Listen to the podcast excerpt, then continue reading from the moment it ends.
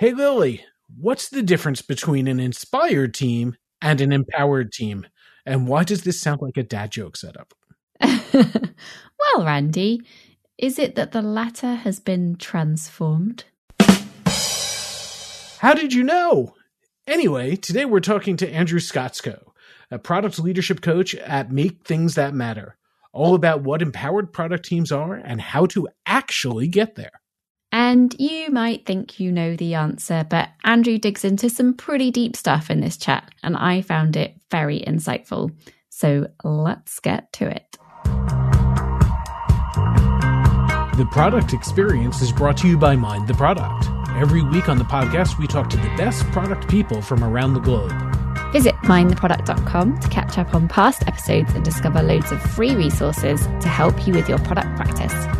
You can also find more information about Mind the Product's conferences and their great training opportunities happening around the world and online.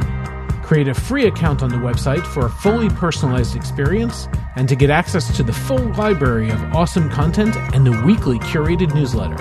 Mind the Product also offers free Product Tank meetups in more than 200 cities. There's probably one near you.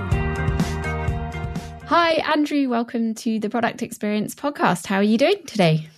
I'm doing great, Lily. Thanks for having me and great to see you and Randy today. How's everything been in your world? Very, very good. Thank you. Aside from the COVID, but let's not talk about that. Mm, um, so, so we're chatting today about empowered teams. But before we get stuck into our topic, it would be great if you could give our audience a real quick intro into who you are and your product journey and what you do in product today.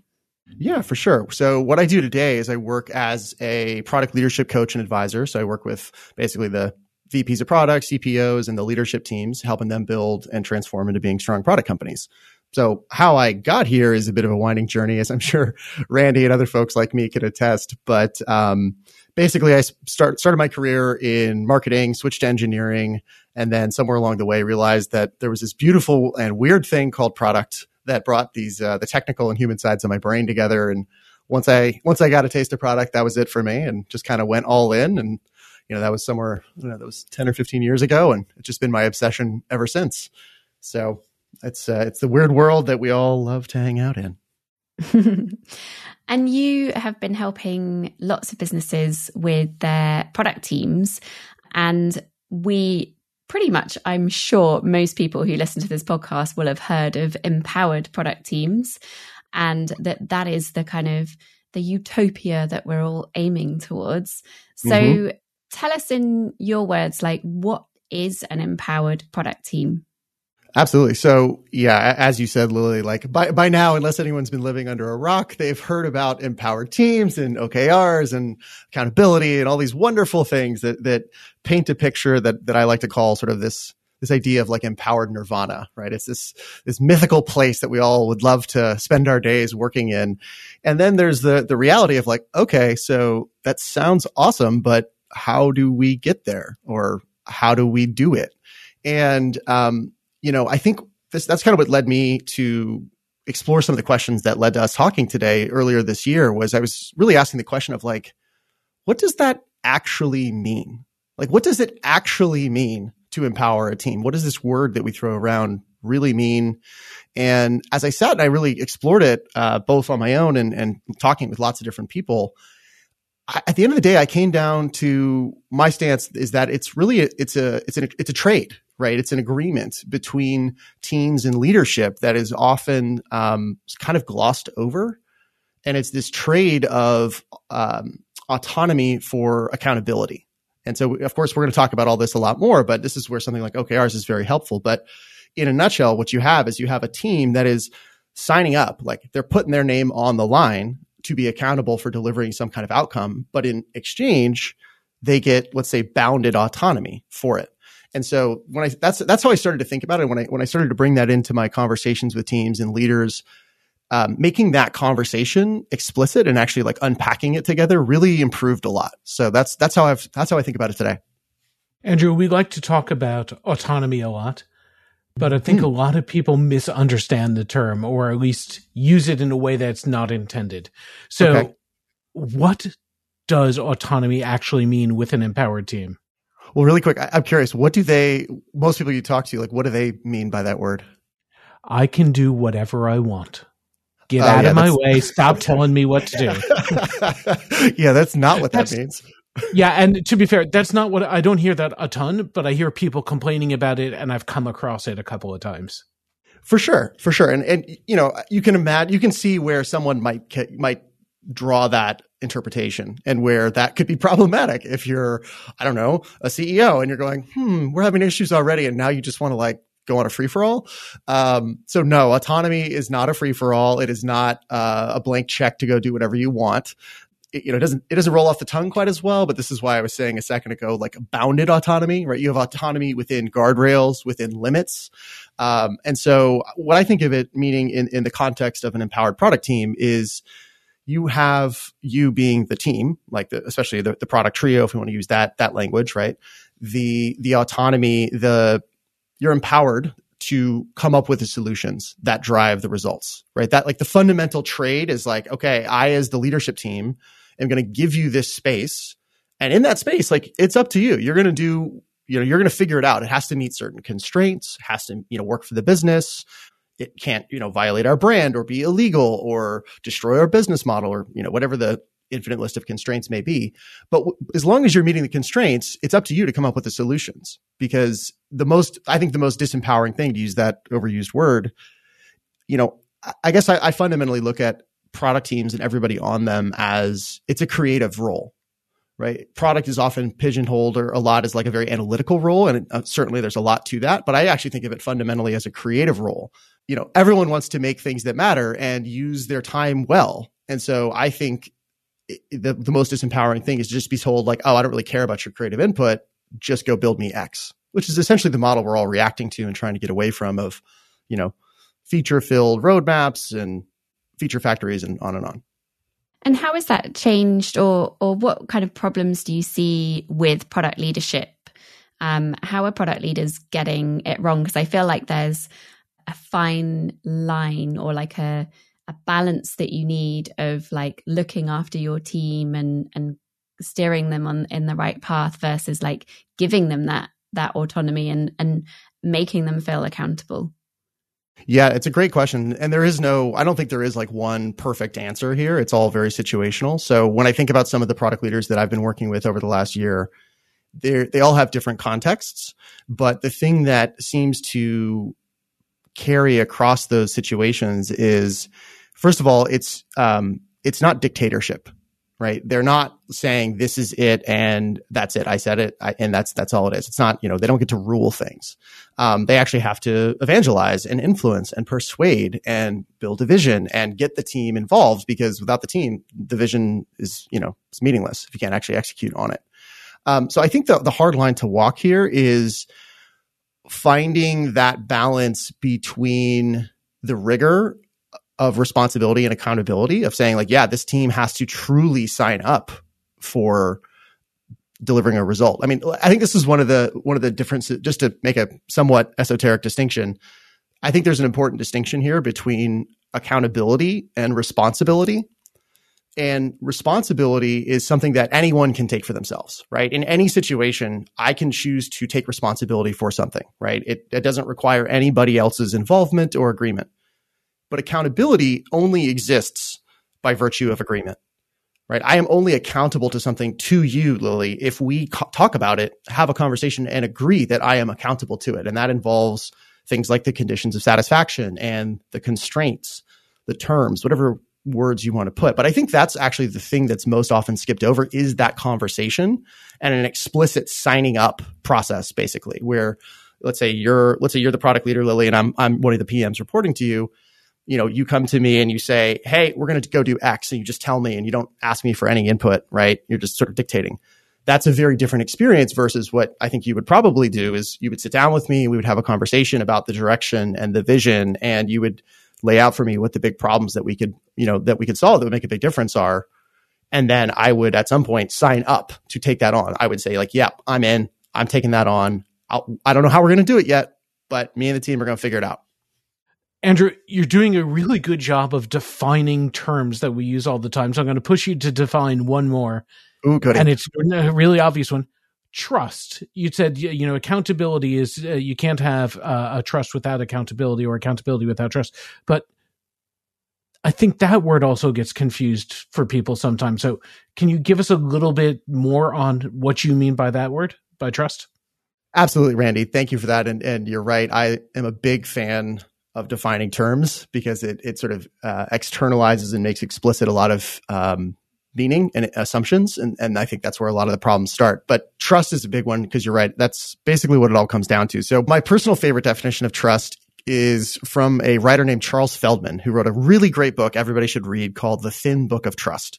And the definition of trust there is that trust is defined as choosing to make something you value vulnerable to somebody else's actions. So it means that I am putting something I care about and value at the effect of you, and I do not control you right? I cannot control you, which is where the vulnerability and the trust comes into play.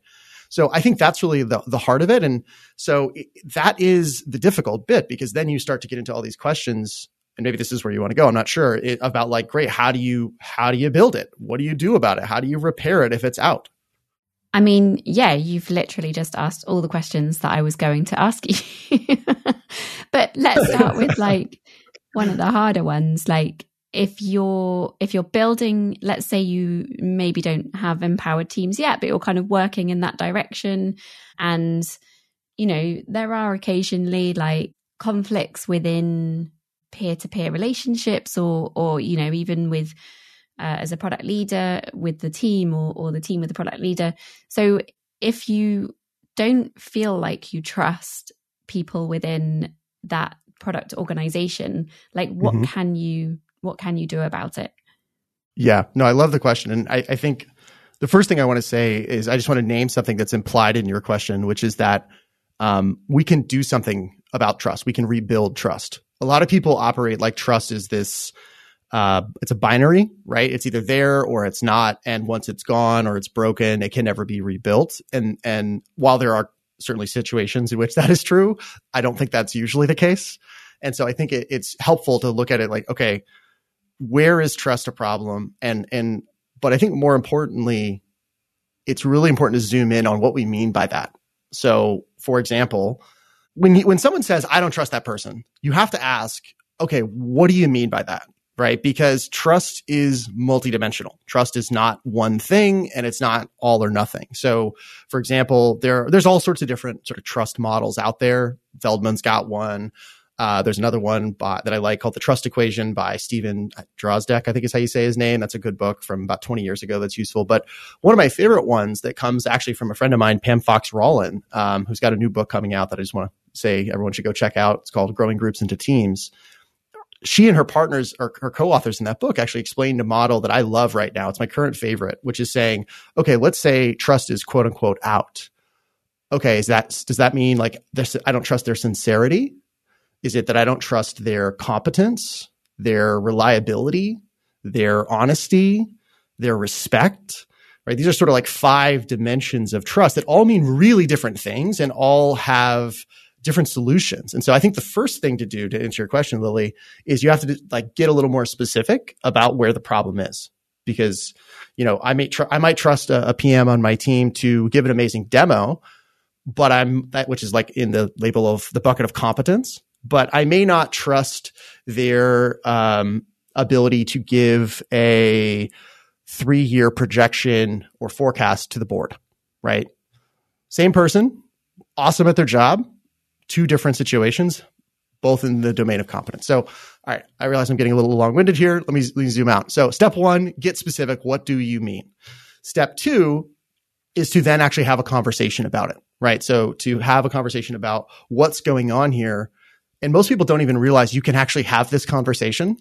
And that once you can have this conversation, there's almost no conversation you can't have. This is almost like the skeleton key conversation is like, can I have that conversation about trust and where it's out and why? And you don't have to have all the answers going in. You just have to be willing to step in there with somebody. I think that's actually the most important thing. And there's, we can get into some other like more tactical things on the team level or the leadership level if you like, but I think that's how I want to at least tee it up. Andrew, that's exactly where I wanted to go, actually. Um, is there a difference in these dimensions between do, creating trust at an individual level, you know, with your stakeholders, with your peers, versus doing it from a leadership level and doing it down to the, the teams that report up?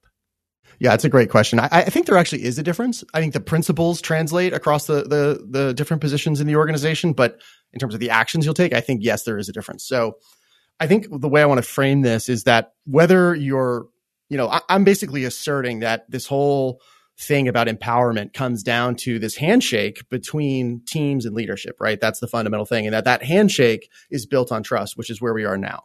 So depending on which side of the handshake you're on, um, there are things, different things you can do to both earn trust of the other side and also extend trust to the other side.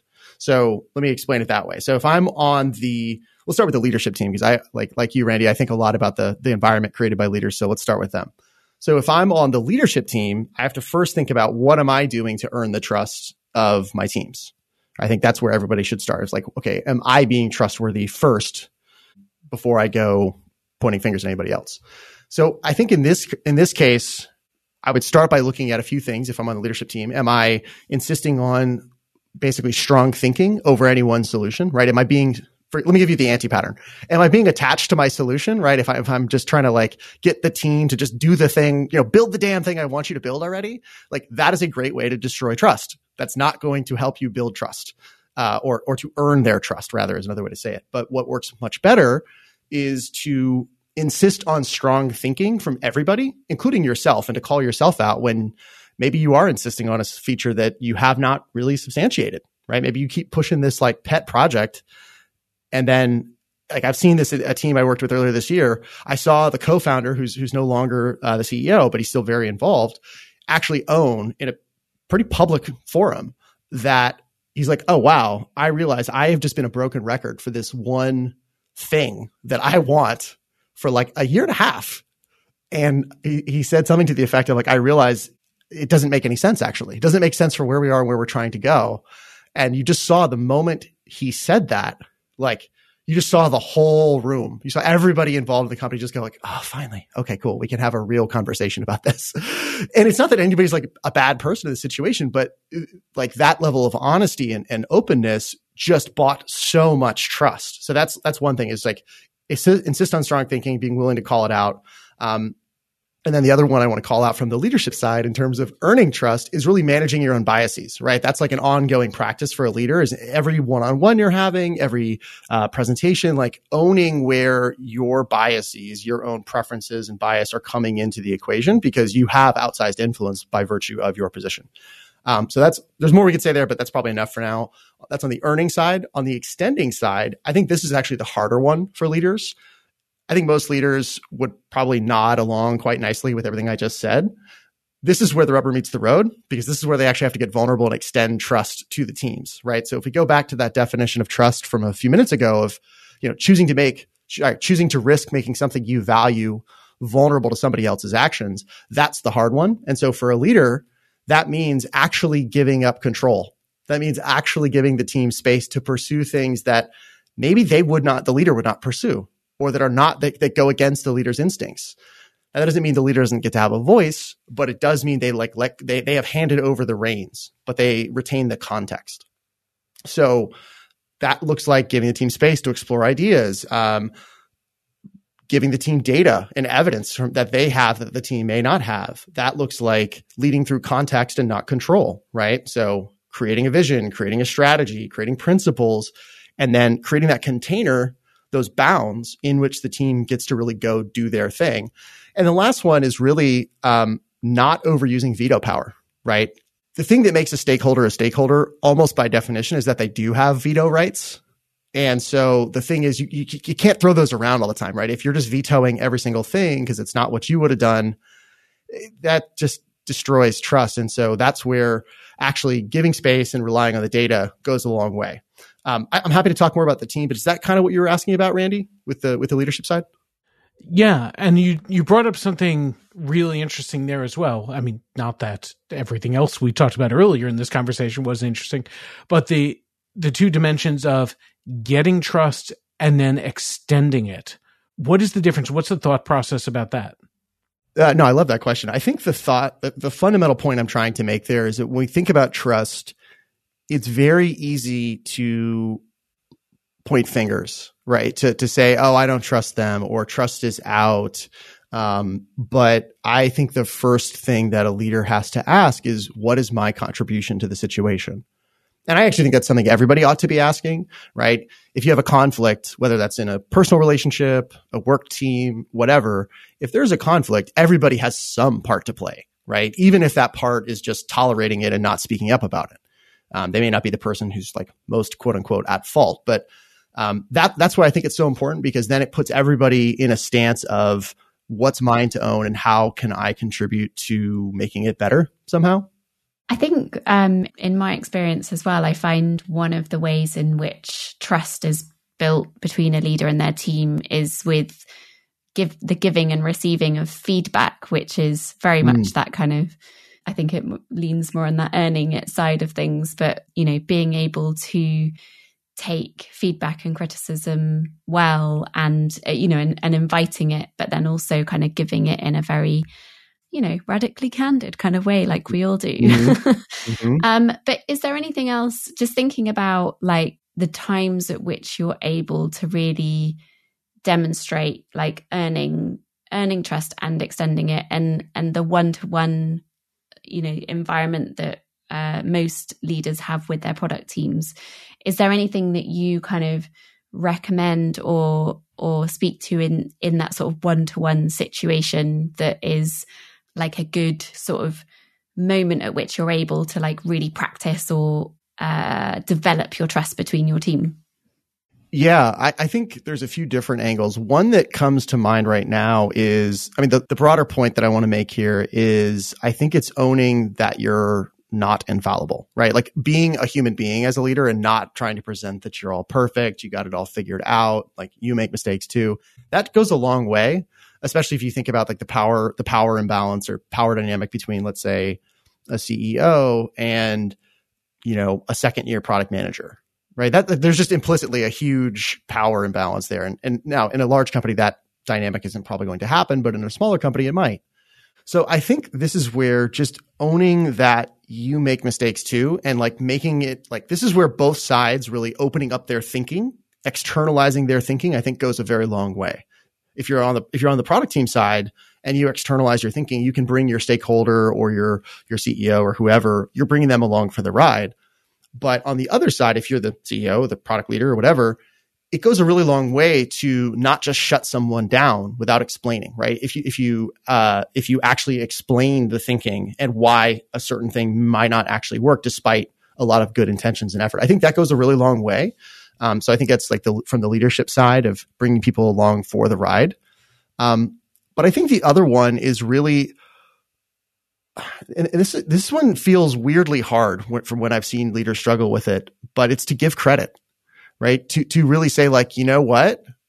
I disagreed with this direction, but you and the team and the data, you, you totally nailed it, right? Like to when when a leader can disagree and commit and then three months later to say like, yeah, I was wrong. This is awesome. Like, I'm so glad I was wrong. And I'm so glad that this, you know, and I don't, I, I even hesitate to say like wrong. That's, that's, that's the wrong framing, but to just celebrate the win and to, to not have their ego be so wrapped up in it um, I think that goes an incredibly long way, especially in that one-on-one dynamic, because I don't know. I've had a lot of calls from from from one one or both sides of that dynamic where they just feel like they will not acknowledge how things actually evolved.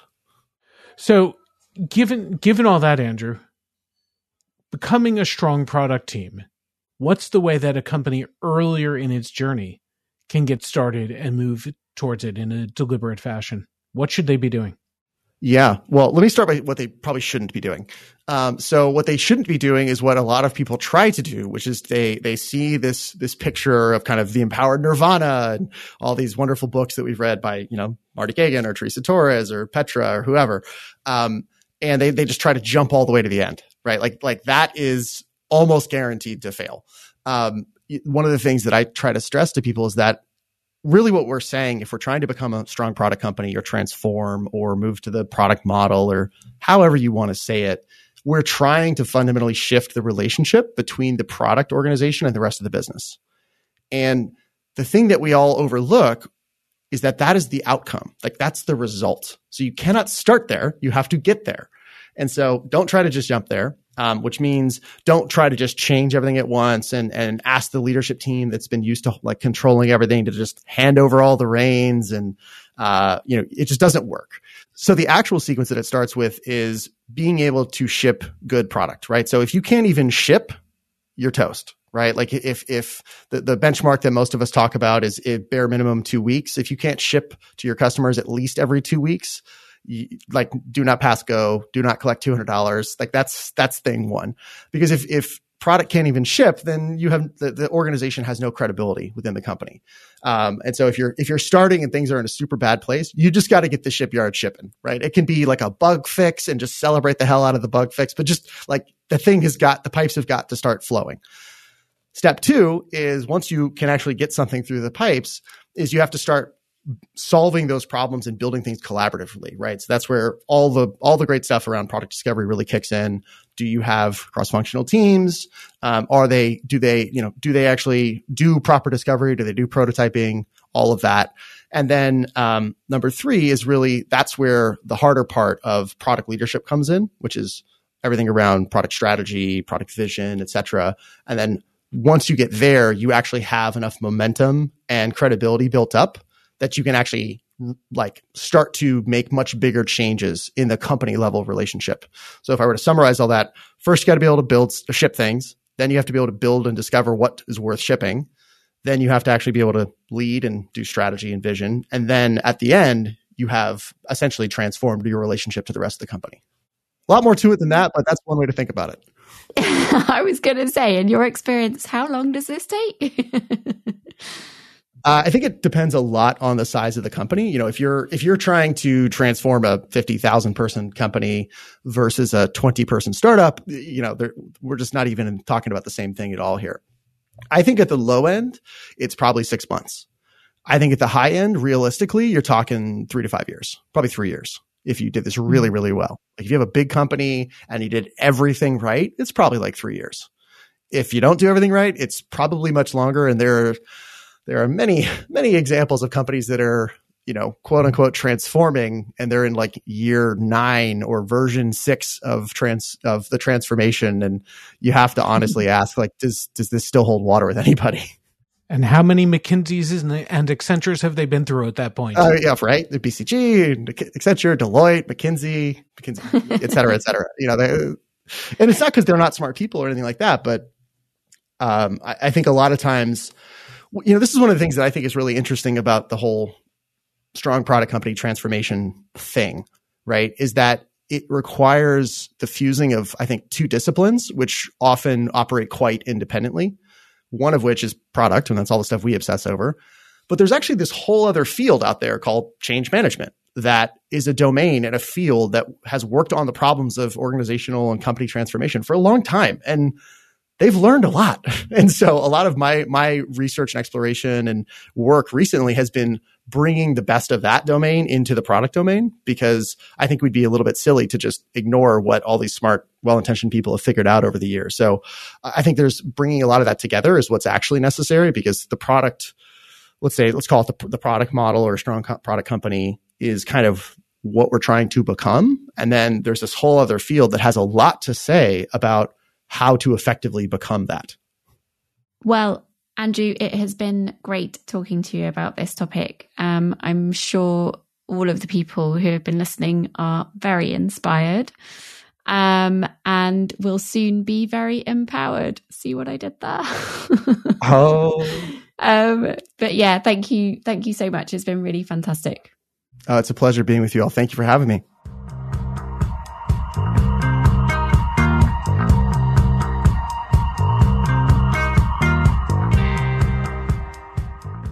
Product experience is the first and the best podcast from Mind the Product. Our hosts are me, Lily Smith, and me, Randy Silver. Lou Ron Pratt is our producer, and Luke Smith is our editor. Our theme music is from Hamburg based band PAU, that's P A U. Thanks to Arne Kittler, who curates both Product Tank and MTP Engage in Hamburg, and who also plays bass in the band for letting us use their music. You can connect with your local product community via Product Tank, regular free meetups in over 200 cities worldwide. If there's not one near you, maybe you should think about starting one. To find out more, go to mindtheproduct.com forward slash product tank.